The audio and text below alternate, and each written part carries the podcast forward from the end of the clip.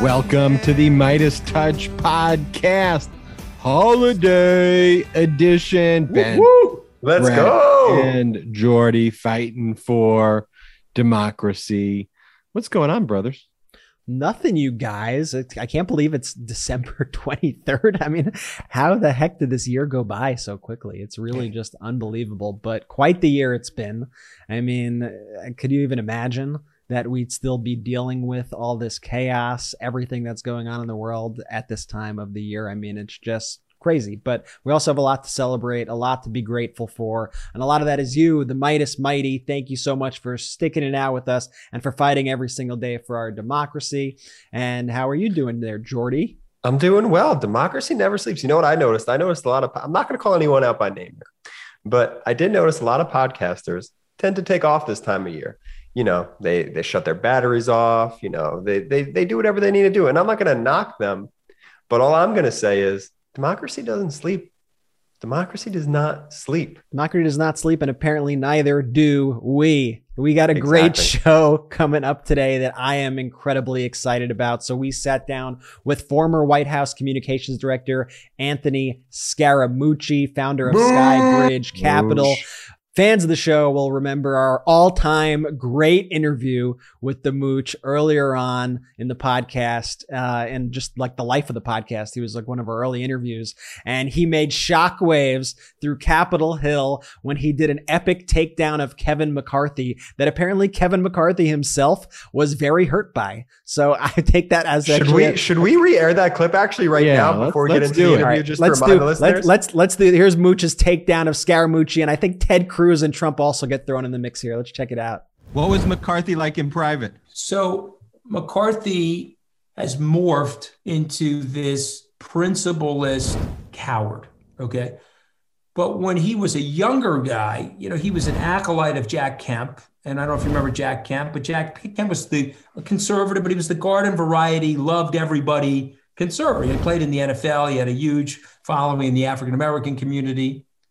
And he was an acolyte alongside of Eric Cantor and Paul Ryan. And then you know, he was aspiring to the Speaker of the House. He got caught doing something personally. He got knocked out of that job. So Paul Ryan reluctantly took it. But where Kevin is now in his life, he's my age, he's 57, looks like shit. Because what happens is when you're working for Donald Trump, he's poisoning you from the inside. Okay. Now, the good news is the good Lord saved my ass. I got ejected like an Austin Powers villain. And so I got saved from that shit, but he was putting the poison in these people. And that's why Kevin looks like he's fucking 200 years old, but he's my age. And he is so ambitious. He is so ambitious. He's so egocentric. Ted Cruz is like seven, eight years younger than me. I Look said, look at Ted guy. Cruz. Fucking- Yeah. Cruz is like fucking grand- 35. fucking Grandpa Munster, the fucking guy, right? And he's Cruz- sleeping upside down in a fucking Cruz, yeah, I mean, Cruz is like my age. guy, Ted Cruz, to me, is everything that you don't want to be in life. Okay, he's a coward. He's a moralizer, uh, which is all bullshit. He's a hypocrite. And when Trump went after his wife, Ted Cruz, you know, put knee pads on his elbows. Okay, to try to give Trump a blowjob. I mean, I mean, the guy's a disgusting guy. And then he goes after uh, Ted's father, says he helped commit the assassination of JFK. Yeah. Are you fucking kidding me? When Trump went after my wife, I told Jonathan Swan, watch what I do to this guy. You're going after my wife on your on the presidential Twitter feed? Who the hell do you think you are? You're not allowed to do that somebody like me. I'm a neighborhood guy from Long Island. You're not going after my wife. And so the word on the the best part about the, the clip is amazing. the clip is unbelievable. The best part about this is, you know, we have our inside sources here and there too. We're not going to give any names away, but we heard Kevin McCarthy was very, very hurt by that video. Well, it's the you know Kevin McCarthy deserves every bit of it. He Absolutely. horrific. He's totally uh, appealed to the domestic terrorist wing of the Republican Party and decided that that's going to be his way forward. You know, he really doesn't care about American democracy. He doesn't care about America. He just cares about his own power. So whatever little bit we could do to hurt Kevin's feelings, uh, I take that as a big win. Now I am just incredibly excited to get into the interview here. Mooch's updated thoughts on Mooch, get Mooch's take on what's going on with everything from Build Back Better to Trump to Death Santis to DOJ prosecutions of the January 6th insurrectionists and more. So first, let's hear a quick word from our sponsor, and then we're going to go into a new, brand new, hot out the oven, fresh interview with the one and only Anthony Scaramucci. Mooch. Today's program is brought to you by Sole, the sustainable orthopedic footwear company that seeks to bring peace where the ground meets your feet. What's a footbed? Insult, insert, orthotic? Why are orthotics so expensive? What's the fuss anyway? Well, 85% of the population will have one or more foot related ailments in their lifetime plantar fasciitis, a couple other really big medical terms that I can't really pronounce right now. You were going Shin for it though. You, you I- went I- for it, Jordy. I did give it a shot. Uh, shin splints and a lot of these other unsexy ailments can be helped with a footbed. Sole has created a foot bed as in a great place to rest your soul that is affordable, customizable, and improves people's everyday foot comfort. Millions of customers rave about this product, and two thirds of Sole customers have two or more pairs of footbeds. That's wow, that's a lot. Once you know the comfort, pain relief, performance enhancement, and injury prevention benefits of Sole footbeds, you'll want them in every shoe you own. What's more is Sole created its own recycling program, Recork, to collect and upcycle used wine corks to make its products. So far, Recork has collected over 125 million wine stoppers, jeez, that get grounded down and reused into the company's own footbeds and shoes. Guys, circularity exists. Sole has an amazing offer for first-time customers of 50% off through yoursole.com slash Meidas. So you can try Sole for yourself. Promo code is Meidas. We're so confident that you'll love this that we'll also offer a 90 day money back guarantee. Very hard to go wrong, folks. The Meidas Touch offer is applicable to all items on the Sole store, be it footbeds or footwear. So go to yoursole.com slash Meidas. That's Y O U R S O L E dot com slash M E I D A S. So you can try Sole for yourself. Promo code Meidas. And now back to the show. Welcome to the Meidas Touch podcast. Guess who we got? We, we got, Anthony Scaramucci, the Mooch. Mooch alert. some Strong Island stuff going on here, Let's right? Go. basically, right? By the way, did you guys realize when did you realize that there were other people on planet Earth besides Jews and Italians? Okay, I think it was me. It was like 1983. But when did, when did you I guys remember the realize it? I remember the day. It was 2004. Yeah. 2004. Yeah, right, right, right. You you you you somehow crossed one of these bridges, and you were like in another world, right? But on Long Island, it's like Jews and Italians, right? a lot of similarities between the two cultures. Amen. Absolutely, but uh, Italians I have better food.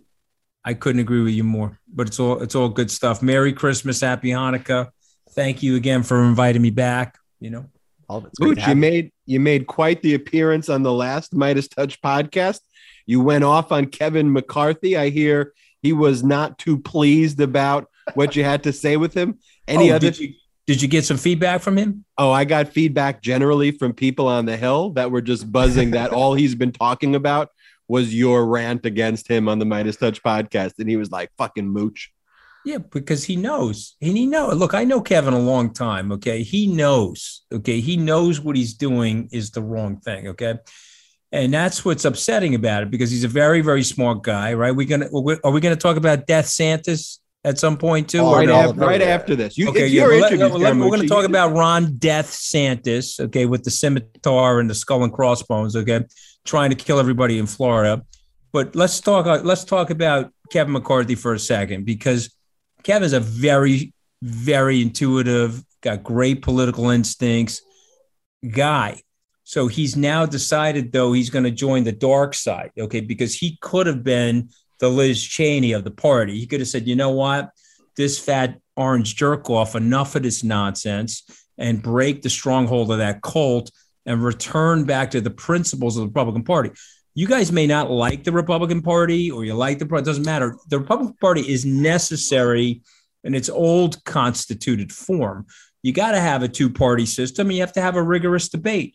But you got a bunch of guys that decided that they're going to go off the reservation into the personality cult land or the cult of personality land and Kevin's one of them, and he knows it's terrible. Kevin, if you're listening, because apparently you listen to Meidas, you know better, okay? You know better, and you gotta. You, you used to have a moral center, and now your your gyroscope is spinning towards ambition only, and it's very unpatriotic. And I'm actually surprised by it. I'm so I'm I'm, I'm embarrassed for you and your family, and I'm surprised that you actually went in that direction. I would have never guessed that from Kevin McCarthy. And so you talk about Ron DeSantis. You know, there's a similar strain there of though very smart person. You know, based on their background, but who's leaned into this Mussolini authoritarianism. Like I think that Santis's You gotta- you plan is to be a dictator. Because you guys are great. You know, like I, I said, I was an Austin Powers villain last time. You had me like blowing out of like the space you capsule. ejected like a little, the bottom. Yeah. Yeah, yeah, that was great. But you got to get the cut from Ron DeSantis being asked by Maria Bartiromo over the weekend if hmm. he got himself vaccinated because he, he can't answer the question. Have you gotten the booster? So uh, I, I've done whatever I did, the, the normal shot, and you know that at the end of the day is people's individual decisions about what they want to do. But these boosters, in terms now, Florida, we don't we ban vaccine passports.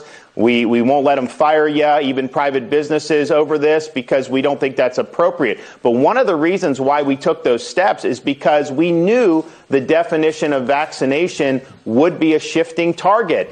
He's a quavering, equivocating, wavering sort of guy. So this is again, here's my compass. It's spinning now. All I want is ambition. I am blindly ambitious. And so I'm running for the presidency. And I think I need these hordes of unvaccinated people to get myself to the presidency. So I'm going to listen to my political consultants and I'm going to act like a bozo on my way to the presidency. So, so my my message to Ron DeSantis: How are you going to handle the Vladster? Okay, if you're if you're this equivocating and this much of an unprincipled kowtow, how are you going to go up against Vlad Putin when you need to? You see what I'm saying? If like if you're so- scared of the people who think JFK is going to rise from the dead, how are you going to face Russia? Yeah, well, that's what I'm saying. So, so, so, so, you know, this is the stuff that's going on in the party, and this is blindly ambitious. You know, I Nikki Haley, like Nikki Haley, these are all different versions of Trump detergent. Okay, so let me go over to Trump detergents. Okay, so Death Santis, he thinks he's a smarter version of Trump, so he's like Trump with colors. You know, like Trump, you know, like you know, tied with colors. Okay, uh, Nikki Haley. Nikki Haley is like the ambivalent, try like she's two scoops of Trump on a Monday, no scoops of Trump on Wednesday, and then all of a sudden she loves Trump. She's going to go with five scoops of Trump detergent on a Friday, right? And then you got you got uh, Pompeo who's getting ready, right? He's probably lost you know 25, 30 pounds to get ready, right? So he's he's skinny Trump, right? You know, like you know, I'm just giving you the different versions of these people in terms of the product line, right? And then you got Pence. Pence, I adore Pence. Just when you thought you met the whitest person in the world, Donald Trump, Pence shows up. He's Trump with bleach. He's the whitest person you could ever come across. Pe- Pence is all whites. yeah, yeah. So he's yeah, he's he's just white as white can be. So so but you know, look, I mean, so this is the Republican Party now. The question is, is anybody going to step up with any level of principle, and are they going to, uh, you know, denounce what's going on? And and then if they were going to denounce what's going on, would they end up?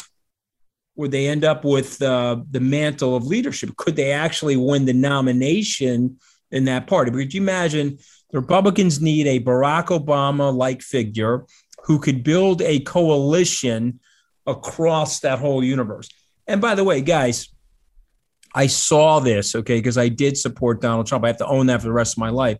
You have a lot of economically desperational people who are gravitated towards that populism and gravitated towards that anger.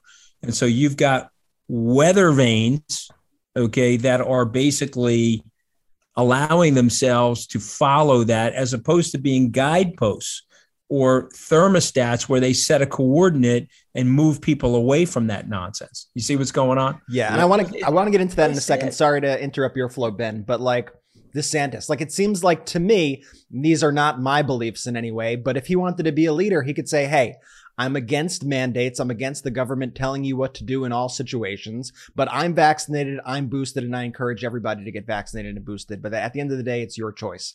Like, but he can't even go that far. He can't even admit, like, yes, I got vaccinated. Yes, I got boosted, and it's the right thing to do. And now you make your own decision. Like, why can't he even? Like, So, to me, that would show I- at least a little I bit mean, of leadership. Real, real leadership would be taking it one step further, Brett. Honestly, real leadership is like, listen, I got myself vaccinated. You've got 15 vaccinations on your card to get into a public school. right. Even in Florida, you got to get these vaccinations to get into the public school. And in order to stop the pandemic, we need ourselves to get vaccinated the same way we stop the polio pandemic or other pandemics. And by the way, here are the incentives to go get vaccinated. And and you know, here's the thing. You're at war, guys. Okay? And so if you're at war with an invisible organism, look at our great grandfathers and our grandfathers. They went to war against the Nazis and the Axis powers and they accepted a mandate. What was that mandate? It was a draft mandate. And so they subverted and subordinated all their personal freedoms to go into the United States armed forces to protect the society from tyranny. Um, Mooch, could, could you imagine Okay, any of these people having to ration goods and do No, any no, of this, make I'm any of the saying- saying sacrifices? So, so where are we now? Are we really that soft? And is our leadership really that pliable where we can't speak the honest truth to people? And where are we with the truth in terms of the vaccine? And oh, by the way, you know, because you guys are intelligent guys, that there's a tremendous amount of disinformation in social media, regular media, Russian influenced uh, GRU, KGB like disinformation designed to split our country, alienate ourselves from each other, and to reinforce tribal stereotypes and tribal hatreds. And you guys know all of that. And the Russians drop a couple of truths in there with all the mistruths. You know, well, your freedom is at risk. What are you talking about? You are more free if you're vaccinated. Okay. You're more free to go out into the society and you're putting yourself in less of a harm's way for your family members. Meaning, if I'm vaccinated and boosted, which I am, I, I'm, I'm less of a risk to my younger children that are not vaccinated. You see that? So, this is about civic duty, civic virtue. Where is the political leadership in the Republican Party explaining that? But let me be critical of the Democrats for a second, because they actually get this, thank God. At least one party gets this. Why not be out there every day and saying, okay, this is what's being said by jackass number one, and this is the truth. Okay, this is being said, misinformation, propaganda. This is probably GRU related from their technology and their Autobots, and this is the truth. And by the way, you can hate Trump, but Trump is getting booed at his Bill O'Reilly Trump rallies or whatever the hell they are because he's telling people that he got himself vaccinated and boosted. And by the way, I think over the weekend, sorry to cut you off, but over Yeah, the no, weekend, no, right? not at all. That, that, that that's when um that's when this that's when DeSantis you know did his whole whole thing with uh, Maria Bartiromo. Trump just gave everyone the talking point now going forward. So I think if asked today, I think DeSantis would maybe actually change his position I don't- or, or his delivery. Do you think he would though, or is DeSantis going against think so, Trump because right now? Trump's I think booed. Trump's getting Trump's booed. getting booed. And by the way, That's I think if point. Trump were asked again, I think he'd be a little more delicate about it because he doesn't like getting booed and he likes the admiration. And I think DeSantis, like like you say, Mooch, he views himself as a smarter Trump. And so if he thinks he could out Trump Trump, he's going to do that. I I think all the way. I mean, by the way, did you see the QAnon forums? Uh, I mean, I'm sure you didn't because I don't think you perused them. Um, but I saw screenshots yesterday of these QAnon forums, and the number one comments about Trump's statements were that must one of them was that must have been a clone of Trump. That wasn't the real Donald Trump up there, is what I saw. Right. Um, Right. The second one I saw was, you know, when he got the when he got COVID and he was injected with all that pharmaceutical medicines, it changed his brain, and he's not the same Trump that we voted for, and we can't vote for him again. And those were like the two top theories as to why Trump was telling people to get the booster. Okay, so this should make all three of you sad, right? Because it, what, what, what it's telling you is there's a very large chunk of the society that is bailing on the overall society. So, Mhm. and, and these are pe- guys, I'm telling you, okay, these are people I grew up with. You guys grew up on Long Island. Yep. My dad operated a crane here in Port Washington for 42 years. I got cousins of mine that are clamming out here on Long Island. They're putting in auto glass. They're making deli food. Okay. Yep. And these guys, but for me, they're not getting themselves vaxxed because they're pissed. They're pissed at the establishment. They're pissed at the Amer- political establishment, the medical establishment. Why are they pissed? They feel that they've been left out, that there's a group of people that have got very rich, and there's a group of people that are in the haves, and a lot of them are in the have nots. And you got to blame somebody for that. Okay. That's the classic political weaponry of scapegoating. And so in comes the QAnon, in it has to be a conspiracy. In comes the Donald Trump stuff, the avatar of, of my anger. Let him express himself on Twitter in a way that upsets everybody. That makes me feel better about myself. You see what's going on? Yeah, well, I say you say incomes, incomes, incomes, but I'll, I'll say a different kind of income, and that's income inequality, which I think is something that does fuel Terrible. a lot of this. Because you're Terrible. right. I mean, the rich over the pandemic, especially when people were locked down, the rich got richer than uh, than ever, made billions and billions of dollars, and the working people of this country got poorer, and that And they got, disparity and they got sick too, and- Brett. and they, they- got and- sick yeah. because they were outside. They had to work with other people. They got themselves COVID.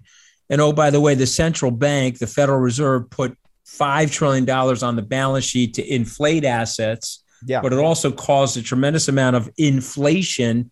And so if I'm a laborer, my purchasing power went down by about 7% last year. So if you're listening to this and you have dollar denominated assets, you got taxed last year. It just happened to be a tax by the central bank who took away your purchasing power through inflation. So that compounds the pissed offness. Yeah. You see what I mean? Yeah, and I'm, And and I'm not and I'm not putting aside, you know, race. I'm not putting aside other people's just innate whatever. Like I don't want to excuse the behavior entirely. That's not what I uh, you know seek to do here. But I think we have to acknowledge that there is this income inequality in this country, which is fueling this anger at the establishment. And it's why people throughout history have turned to dictators. It's why people have turned to Hitlers to save them. It's why people turn to people like Trump. It has nothing to do with anything other than fuck the establishment. Like you said, you know, they're just pissed off. So, so imagine a leader like Kevin McCarthy literally explaining this to people and literally saying, okay, listen, through our policies or our mistakes that we made, we left this very large batch of people out. And we are now going to forget about left or right. Let's just focus on what's right or wrong for these people. I'm going to work with Chuck Schumer. I'm going to work with Nancy Pelosi, and we're going to get this right for this group of people so that they can come back into the establishment. You see, they they broke off because they went from economically aspirational blue collar people to economically desperational. And I recognize that. And I'm here, I'm about to become the Speaker of the House. I am going to create policies in a bipartisan way to bring the country together. Okay. But that's not what they're doing. Okay. What they're doing is let's use the tribalism as a weapon. And oh, by the way, since our ideas now suck and they're outdated, let's stay with the ideas, but let's just not count the votes of the people that are voting against our ideas. You see what's going on? An entrepreneurial leader would say, okay, I got to color up my ideas, I got to change them so that they look like the beautiful, colorful mosaic of the country that we're living in today. Not Ronald Reagan's country, not Dwight Eisenhower's country, but the country that we're living in today. But these guys don't want to do that. So they want to restrict the voting in places like Georgia, and they want to restrict the voting because their ideas suck now. Okay. And they're not fresh. And that's what's going on. And they get pissed. They get pissed at guys like me because I know the game and I'm calling them out on it. And they're pissed. And by the way, none of them will debate me. You know, I hmm. I asked I asked Steve Bannon for four years straight. Let's have a live debate. We can do it anywhere you want. You can pick a moderator. Squanto, NFW. How is he going to debate me? Okay. By the way, you heard about his new skin product. It's called Blotch, right? Have you heard about the new skin product? You didn't buy any of it for Christmas? That's the type of Long Island wit that we that we just so. I actually I actually stole that from Bill Murray when he impersonated him on Saturday Night Live. I just think that's one of the better ones. But I mean, Steve Bannon, you know why I believe in God, right? Have I told you guys? No. Why- why? Okay, because you know, listen, you got a lot of secularism. I'm a Catholic. You can doubt God, okay, but I believe in God. Let's just talk about Bannon for a second. He's very smart. He's well read. If you don't see him, he's very charismatic. You know, he's he knows how to draw people in. But I'm absolutely convinced that God made him so motherfucking ugly to save the civilization from Steve Bannon right? So when I'm thinking, oh, geez, man, I'm losing my faith in God, I take a look at Steve Bannon in the contemporary hobo fashion. Just, a like, quick, just uh, a quick Steve uh, Bannon Google search anytime you know, the, the, the, the alcoholic rotting nose. And I'm like, this is effing great. There's got to be a God. So just, just remember when you're doubting God, have that as a visual. There you have it. And, and Anthony, you see these uh, Christmas cards that like Lauren Boebert's putting out, Representative Massey, where they have their family members holding AR-15s and other assault weapons, like in the immediate aftermath of school shootings. I, I mean, don't you think Democrats and just everybody, just people who care about safety and security, should just be out there every single day, just messaging how ridiculous that is and how offensive it is in the society for the Second Amendment, which is an important amendment, though, to be per- per- perverted in such a way to fetishize assault weapons and really promote school shootings. Well, not only do I agree with you, but I tweeted out that picture of Massey and I said, who's ever running against this asshole, please give me a call. I will give you money. Okay. And I'll say the same thing about Boebert. And because again, remember the priorities for us have to be the democracy. Yep. The priorities for us have to be what is right or wrong. Okay. Not the ideology. And so again, you can like or dislike Liz Cheney, but I have an enormous amount of respect for Liz Cheney because Absolutely. she went against the party. They ousted her from her leadership position, but she's like, "Are you guys kidding me? You you you you had a subversion of the democracy and a potential insurrection."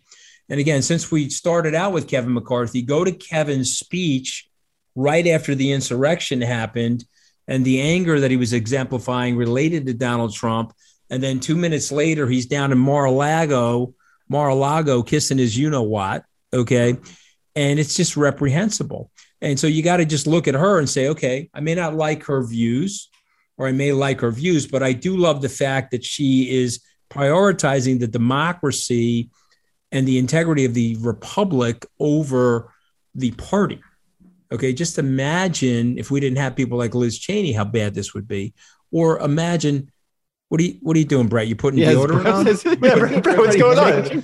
my, my, my, my, my camera uh, got disconnected. I don't But you're not Okay. going to just All right. even I just acknowledge it checking. Mid thought- interview Yeah, you that just- you're like getting yeah. naked while you're interviewing. No, No, I'm putting my mic here, back on. No, the, you're in the middle of a show. I'm not going to acknowledge the Okay, technical so issues. I- just I didn't realize for- this for was those- the Magic Mike show with the, the measles. I didn't realize that. Unbe- unbe- unbelievable, you guys. For- For all those I hear- listening, here I Brett try- did here a I try live to- war- wardrobe change. I didn't do wardrobe change. My ca- my camera shut off, and so I was trying to fix it.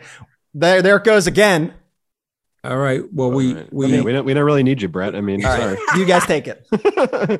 sorry, anyway, Butch. look, I apo- mean, you know, I don't, I don't want to go off on a tangent, but I'm just saying to you, imagine clear speaking, principle based leadership, how much better the country would be doing. Imagine if these guys had got themselves vaccinated and every one of their family members vaccinated, right? You got the goon, uh, Ted Grandpa Munster Cruz going after Big Bird, right? But imagine if he was like, hey, you know what? This is an international calamity and it's a national calamity. We're at 61.4% fully vaccinated. If we can get to 91%, Mhm. we'll have herd immunity, we'll burn out the virus. That means more political freedom, more economic freedom, uh, more ability to get the economy going again. But, you know, and, and by the way, these propagandists that have filled doubt, put the seed of doubt in all these people, they're laughing. They're laughing. They're like, oh my God, can you believe what happened to America that they used to be unified? And we figured out a way to break them down into these stereotypical tribes and we got them to go after each other as opposed to being locked in and united. Then we got a group of political leaders that know that that's happening, but because it helps them, and their own personal power, they play right into it. It's revolting, guys. It is absolutely revolting. Isn't one of the ironies of it, though, that there are policies out there that Democrats are really trying to pass? And I don't know your views on, on these policies, to be honest, but you have things like Build Back Better, which are at least trying to get people things like universal pre K and are trying to bridge that divide in the income inequality, trying to give programs to families who need it. And then the people who kind of need them the most are the people who aren't able to get them or the people from these Republican states, the people who actually do take in the most federal funds, and the people who are the poorest states. I mean, we see it with West Virginia, with Joe Manchin states, which ranks anywhere between 45th and 50, 50 in education and income and in health, quality of life, all, all that stuff. So I, I think bills like that, ironically, would not only solve short term financial issues of families, but would actually help take people out of these sort of QAnon rabbit holes and conspiracy rabbit holes because they'd be working, they'd be getting money, they'd be able to have money and not be so concerned. All the things that you're talking about, about these economically disadvantaged people. Well, listen, I was on CNBC yesterday debating Kevin O'Leary. I think you guys know Mr. Wonderful, and I like Kevin a lot. Uh, Kevin is a staunch conservative. Okay. I am what I would call a moderate Republican. Um, I'm sort of center left on social issues, and I'm probably slightly to the right on business issues because I, I don't believe in equal outcomes. I don't think socialism works. I can prove that to people. I can give you 200 years of data. Okay. But what I am for is equal opportunity. Yeah. Okay. And so what I what I've been insisting upon when I talk about these things is we need as a society to create a platform of equal opportunity. So if you're not born into a good school system or you're not lucky with your parents, we're a rich enough nation where we can provide education and health benefits to young children to give them at least an opportunity to get to the starting block. You want to call, talk about desperation? Uh, how about the parent that knows that their kid is going to make less money and have less of a career opportunity than they do? Think about the reverse of the American dream. And so, is Build Back Better perfect? It was not perfect. Is there going to be government waste in big projects like that? Yes, there will be. But you have to understand you're getting the macros right. And when you're getting the macros right as it relates to child care, child education, handling environmental issues, which unfortunately we have to handle, okay, you got to go with big programs like that. And I remind all my elitist friends, okay, they are direct beneficiaries of government programs. You want to talk about a government program? How about a $5 trillion expansion in the Federal Reserve's balance sheet over the last 21 months? $5 trillion, which made the top 15 people a trillion dollars in terms of the expansion of their stock market growth. And so you want to talk about elitism? We're bailing out banks. We're bailing out big businesses. We're offering big businesses all these tax incentives and benefits. So you mean to tell me we're going to spend $900 million on the military, but Build Back Better, which is about $300 billion a year, we can't put that together to help the domestic strife that's going on in the country? Oh, but the deficit. Oh, but the deficit. Okay. Well, then, guys, don't be hypocrites because you spent $8 trillion under Donald Trump very freely, very willingly. Yep. You passed a two, 2017 tax cut, build back better like macros. What are you guys doing? You know, why not have a 25 year plan to fix all of these things? And remember, and let me just finish on this one note. Yeah. We are so much better when our government is intersecting with the private sector and helping. Think of the GI Bill Think of the space program. Think of the U.S. highway, the interstate highway program under Dwight Eisenhower. All of those things helped expand the base of jobs and the private sector. So, yes, I, I agree with the Build Back Better in its macro form. Is there going to be waste in there, Brett? Yes. Wh- what isn't right? What what is? They were not going to get a point. perfect bill in Washington or anywhere. There hasn't been a Pentagon audit in, in I don't know since the existence of the Pentagon. Okay, yeah, so and then like nearly the entire Senate voted for seven hundred sixty-eight billion dollars in, in in defense. I just don't know who I'm. Are we speaking with Anthony Scaramucci or are we speaking with Bernie Sanders here? It's hard to tell. No, no, no, no, no. You see, the thing is, this is the thing that bothers everybody. Bernie Sanders is actually right about a few things, okay, and it bothers everybody, and that's too bad. You know, I, I, I, I I'll call a spade a spade. The income inequality and the way we're set up now as a society is very, very dangerous. Okay, you know, you got guys like uh, here. Okay, Ray's no dummy. Okay, you should read this book. Ray. Ray Dalio, the book that Smooch is holding up is Principles for Dealing with the Changing World Order: Why Ray's no Nations. Succeed and Fail. What what is Ray basically saying? Ray is basically saying that we we have to we have to fix this. We have to fix this. We have to fix this divide. And he he goes back through history when you have a very large group of the population that feels desperate, there's a revolution. There's civil strife, there's civil war. I'm not saying the United States is ripe for civil war or anything like that, but why let this thing go on for another two decades? Why do that? Why not come up with the policies right now? Why not be more focused on public service as opposed to political partisanship and the self preservation of personality? Why not focus on the public and fix the problem? You know, you know, this is the thing I hate about our society. Kevin McCarthy may be right about a few things. Let's look at what they are, but so is Bernie Sanders. Why do we have to be, oh, Bernie Sanders came up with the idea, I hate the guy's guts, or, you know, uh, that was a Republican based idea. And so therefore I can't, I have to denounce it. You see what I'm saying? I think it's a terrible way to go about this. We, we got to get together and figure it out. That's the way the country was designed in the first place. Do you Okay. think we'll get there? Do you think we'll get there? I do. I do because you got banana heads like you guys that are a lot younger than me that are focused on it. And so I do. I think there's going to, I think the baby boomers suck as politicians. Okay. We're a bunch of, and by the way, I'm a baby boomer. Okay. I'm, I'm born at the tail end of it. Nihilism, narcissism, me first, and a whole lot of motherfucking whining. Okay. That's the baby boomer culture. And that has permeated the political class.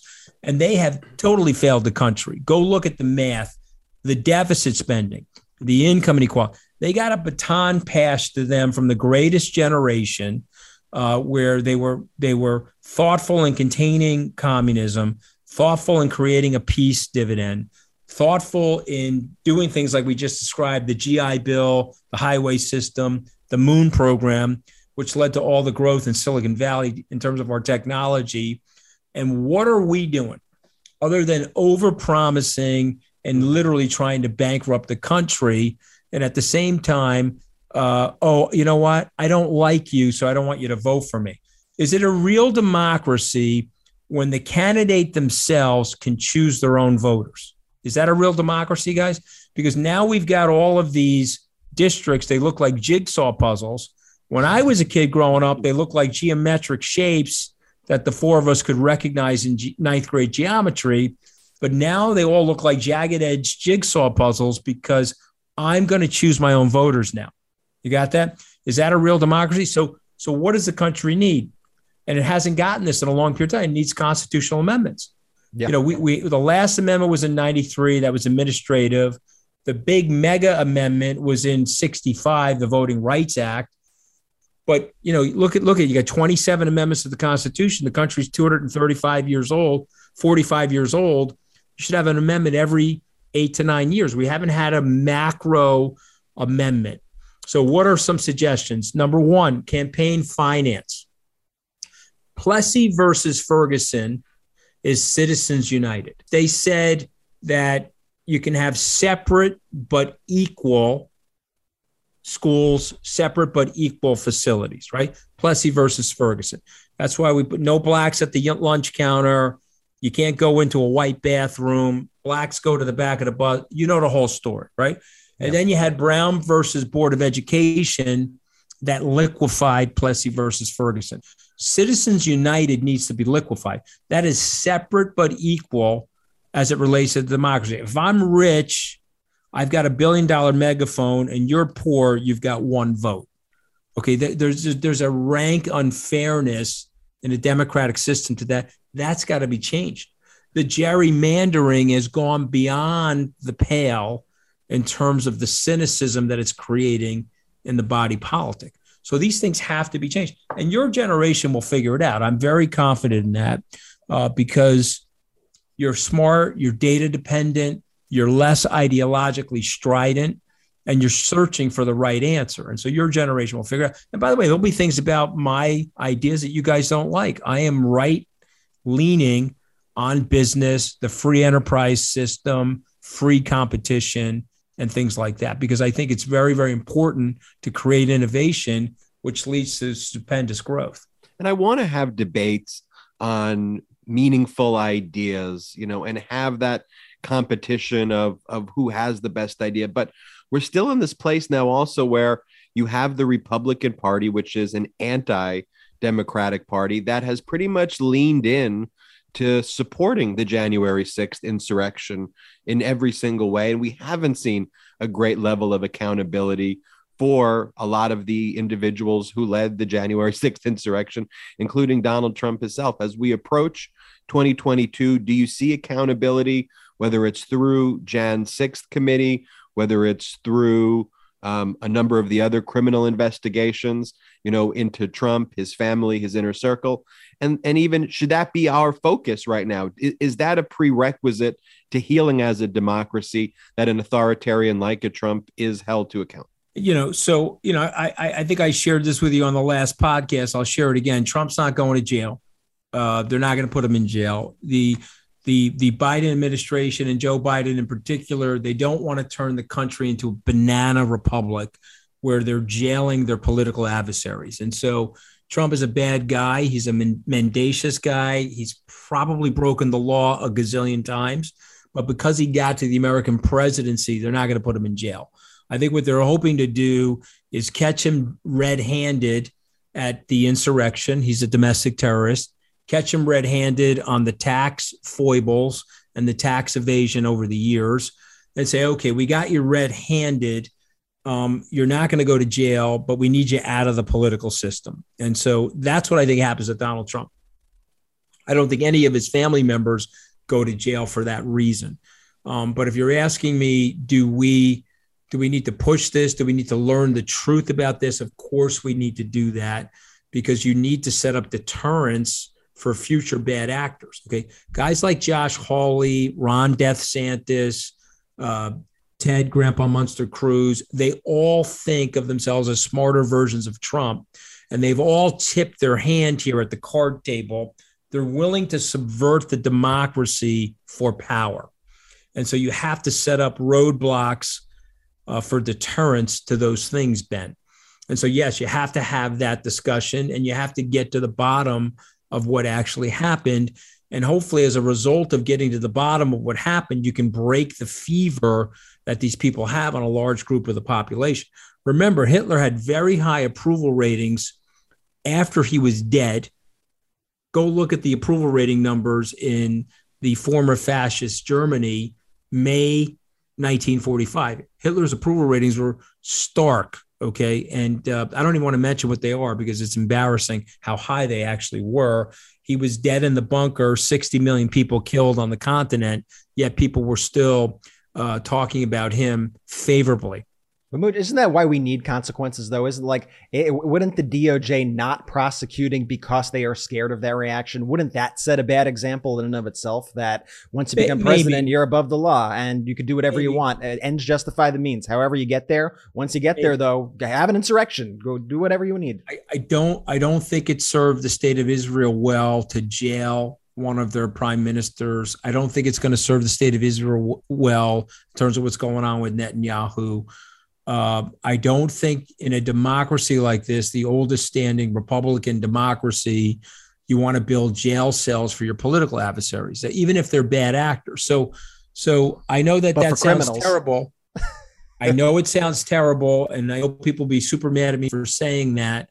Um, and by the way, does Donald Trump des- go, deserve to go to jail? I'm sure they have the evidence on him that's overwhelming. Right. Uh, but I don't. I, I think what we have to do is break the fever and move on. That's what I'm hoping we can do as a group of people.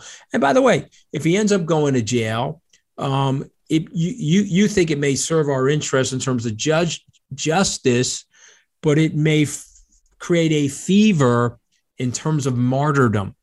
And I don't want that to happen for the site. And here's the thing. Uh, and, and, I wish all of your uh, podcast listeners a great holiday. And I wish them may they never enter into politics. Because let me tell you why. what happens is there's a tremendous amount of gray in politics. Okay. And I like to see the world black and white. My parents raised me well. I want to do the right or wrong thing, but there's a lot of gray in politics. There's a lot of amorphous behavior, and there's a lot of really tough decisions that have to get made in politics where you make the decision and the other side of the coin sucks as well. You know, you put Donald Trump in jail. Let me tell you the 26 things that are going to happen. Here are the positives, but here are the 26 negatives. You don't put him in jail. Here are the positives. Here are the negatives. And unfortunately, that's the way politics works. There's always going to be an underbelly to your decision making. Food for thought. And, and Mooch, before we uh, head out, um, I know you're a big Bitcoin guy. I see those uh, glowing eyes in your profile picture, which I think is a Bitcoin thing. I yeah. say, is that a, is that a Bitcoin thing? It's a Bitcoin thing. Yeah, it's Michael Saylor. I think you, know, you got to have a thousand. We're trying to get big, you know, Bitcoin at a hundred thousand. I can take the laser eyes off. Okay, laser eyes off. I thought we were getting there by the end of the year, but I bet you we get there by June of next year. Now, you know, it's just timing more than anything else. You know, the the demand is there. It's just there's a lot of volatility. So I assume you are investing heavily in MAGA coin, the new Trump uh, crypto. I didn't even know about it. So you break. I'm, I'm, sure there's a have MAGA you, coin. Have you have you have you heard about Melania's uh, NFT? That I saw. Yeah. Look, I always liked her. I have no problem with her. Remember, Trump went after my Trump went after my wife on Twitter. I have never said one bad thing about Melania, mm-hmm. except one of my laugh lines is I think my wife hates Trump almost as much as Melania. Okay. okay. Uh, uh, I will end on a serious note, on a positive note, hopefully. Uh, yeah. As we go into 2022, what do you think is the key message that you want people to have? What's the key message for democracy in 2022? And, and how do you think we defeat this rise of autocracy in, in the United States? You got to vote these guys out. You know, ultimately, you got to vote these guys out. And they've done a very, very good job of redistricting. They've done a very good job of, uh, of uh, you know, putting themselves in position to win the midterms. So, you know, you you got to work on the recruiting of good leadership. You got to get people in position that are willing to speak the truth regardless of the consequences. And so, you need more Adam Kinzingers and more. Uh, Liz Cheney's. Okay. But you know, and, and let me let me tell you something, you know, if you're a Democrat out here listening, try to get back into the middle because that's where the country basically is. And if you if you want the Democrats to win in 2024, get back into the middle with your ideas because if you go too far to the left, you're gonna you're gonna you're gonna get routed by some potentially evil forces that I don't want to see have happen.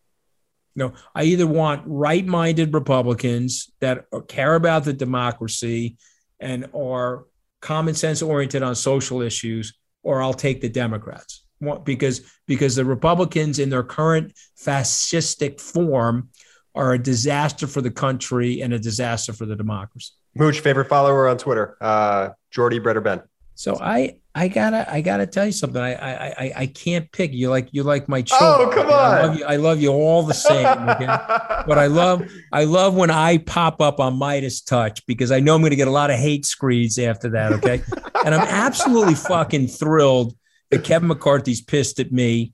And Kevin, you have my cell phone as I have your cell phone. Pick up the phone, give me a call. Okay, we'll have a very straight up conversation about how you've lost your way and possibly your mind. And it's time to grow up and serve the interests of the American people and denounce this behavior that's going on. Anthony Scaramucci, thanks right, so much for joining us on the MeidasTouch here, podcast. Guys. Have a great day. All right. Love you guys. Merry you Christmas. Too. Happy Thank you for your time. It means a lot to us. We really appreciate you. What's up, Meidas Mighty? Our next partner has a product that I literally use every single day. So I started taking Athletic Greens because my mornings are just so hectic. There's never enough time in the day. And I always wake up just so exhausted and I have so many things to do. So what I do is I start my day with a scoop of Athletic Greens. It gets me up, it gets me running, it brings clarity. You know, you ever have like, like brain fog feeling? I know I often get that brain fog feeling, that inability to really even like think and process information. Athletic Greens really helps me in those moments and provides a lot of clarity that I need to do the work that I do. So, what is Athletic Greens anyway? Well, with one delicious scoop of Athletic Greens, you're absorbing 75 high quality vitamins, minerals, whole food source superfoods, probiotics, and adaptogens to help you start your day right. This special blend of ingredients supports your gut health, your nervous system, your immune system, your energy, recovery, focus, aging, all of the things. So one thing I love about it also and why I like recommending it to so many people is it's lifestyle friendly. So whether you eat keto, paleo, vegan, dairy free, or gluten free, you can have athletic greens. And tons of people take some kind of multivitamin. Well, it's important that you choose one with high quality ingredients that your body will actually absorb. And it costs less than $3 a day. So you're investing in your health and it's cheaper than your cold brew habit, which I definitely have to kick. And right now it's time to reclaim your health and arm your immune system with convenient daily nutrition, especially heading into the flu and cold season. It's just one scoop in a cup of water every day. That's it. No need for a million different pills and supplements to look out for your health. I know so many people, I used to have like these just packages of these pills to take every single day, but now I know I get all the nutrients I need in one glass of Athletic Greens. To make it easy, Athletic Greens is going to give you a free one year supply of immune supporting vitamin D and five free travel packs with your first purchase. And all you got to do is visit athleticgreens.com slash Meidas. Again, that's athleticgreens.com slash M-E-I-D-A-S to take ownership over your health and pick up the ultimate daily nutritional insurance. And now back to the Meidas Touch podcast.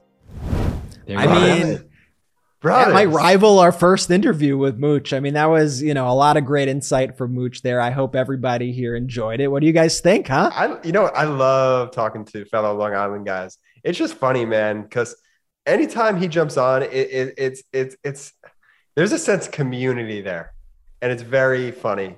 You no, know? it's it is funny. It's like we've known the guy our whole lives, even though we we have, clearly don't. Exactly. Um, but no, Mooch, uh, you know, I think he has a lot of good points, and I think he's somebody who who gets it and and who's worth listening to. Um, and maybe he'll start investing in that MAGA coin after uh, after that interview. I, I don't. some- I, I don't think that's going to happen. But here's what I want to say about Scaramucci: the way he frames his arguments, Mhm. he is just so incredibly sophisticated, um, and you really have to re-listen to the interview multiple times. I think to kind of fully appreciate all the information that he unpacks how he unpacks it. And so I really, even when I'm listening to him, and I like to think that, you know, I'm quick on my feet in a lot of settings, but, you know, Scaramucci is like a really a true Jedi of communications, He's bright. of, He's of, really bright. of strategic communications. And for Ben, whose nickname as a lawyer has been Young Jedi, it's quite Actually- the honor to bestow on somebody else, Ben, for you to call somebody a Jedi. I have been in my phone book as young Jedi. I, I would say this about Scaramucci though. The if you go through the way he even presents arguments, um, conceding vulnerabilities and you know in some of his arguments, recognizing alternative perspectives. And Brett, I thought it was really funny, and it was an important part of the interview though, when you were like, "So are you telling me, you know, you're a Bernie bro or words to those effect?" you know, but the way the way he disarmed the question and was like, well, actually, Bernie has a lot of great ideas um, that we should embrace. There are definitely ideas that I disagree with, but I do think that Bernie has a lot of great ideas. I tend to lean a certain way on economic issues, but overall, I think that um, you know that that Bert, we need to reflect on all all types of good ideas, but we need to, at the end of the day, be unapologetically pro democracy, and that's not up for debate. There are no two sides of the spectrum when we're dealing with democracy. Jordy showing his phone with my nickname, calling me Young Jedi. Brett. Ben's in your phone as Young Jedi. When Ben calls you, it says Young Jedi. It's been in my phone like that for like six years now. When I call years. you, what does it say? you don't want to know. I know. Okay, that's that's that might be a tease for the next episode of the Meidas Touch podcast. Wait, but brothers, this is um, you know, this is the last episode before Christmas. Like we mentioned earlier, we're not going anywhere. No, we're we'll be back we're- on- We're we'll be here back Monday night. Yeah, Monday night. We're here Thursday. We're here. We're, we're, we're around. And so with that, off the top of the dome, Ben, favorite Christmas movie? Go. Home Alone. Brett, Elf, uh, 150 Elf. you guys are both wrong. The correct answer is Die Hard. I knew you were going to say Die Hard. And by the way, I'm not going to be a person who even argues with you about Die Hard not being a Christmas movie because Die Hard is, Is one of my favorite Chri- movies of all time. Christmas and it is a. Christmas movie. Is uh, uh, well, You know what? it- The argument, the dumbest argument that people have for why Die Hard isn't a Christmas movie is that that situation could have happened any other time. To which I say, no, it couldn't. Absolutely not. They were all in that building very specifically because Okay, it well, was Christmas. well, Home Alone could have happened over like spring break, but it didn't. It happened Yeah, because yeah, it happened during the. Christmas setting. No, I mean, Fantastic. uh, Great Die, Die Hard, too. one of the all-time great movies. Didn't think we were going into Die Hard, but I love Die Hard. And uh, watch now, we get all the one-star reviews for people who say Die Hard's not a Christmas movie. Well, okay, uh, Come, but you come can't argue that. Comments. Come in my You can't argue I that will it's not a debate you on this fantastic every movie, day. but I think everybody agrees with me that Elf is is definitely the, the superior Christmas movie. Um, and Home Alone, Ben, I think is showing his uh, Gen. What are you these days, Ben? Gen what? You you, you won't accept your millennial status. So what what do you like to consider yourself? Gen I Y, think I'm. think. Yeah, All was- uh, Ben Ben late late millennial status is showing his home. home not late but millennial status. I mean, I I think that I'm I'm definitely not a millennial. I mean, I think we've that's- been we've litigated this. It's it's been decided. But you know what's the wackest Christmas movie of all time? Is they did like a Home Alone three with a different kid. Yeah, yeah, you can't be doing Why that. why even bother at that point? I don't even know. Yeah. I agree. I, I just want to end this Gen Y, you know, millennials debate. Look, if you Google Gen Y, here's what it says. It says Gen Y, Gen Y or millennials, or were born between 1981 and 1994, 1996. They are currently between 25 and 40 years old.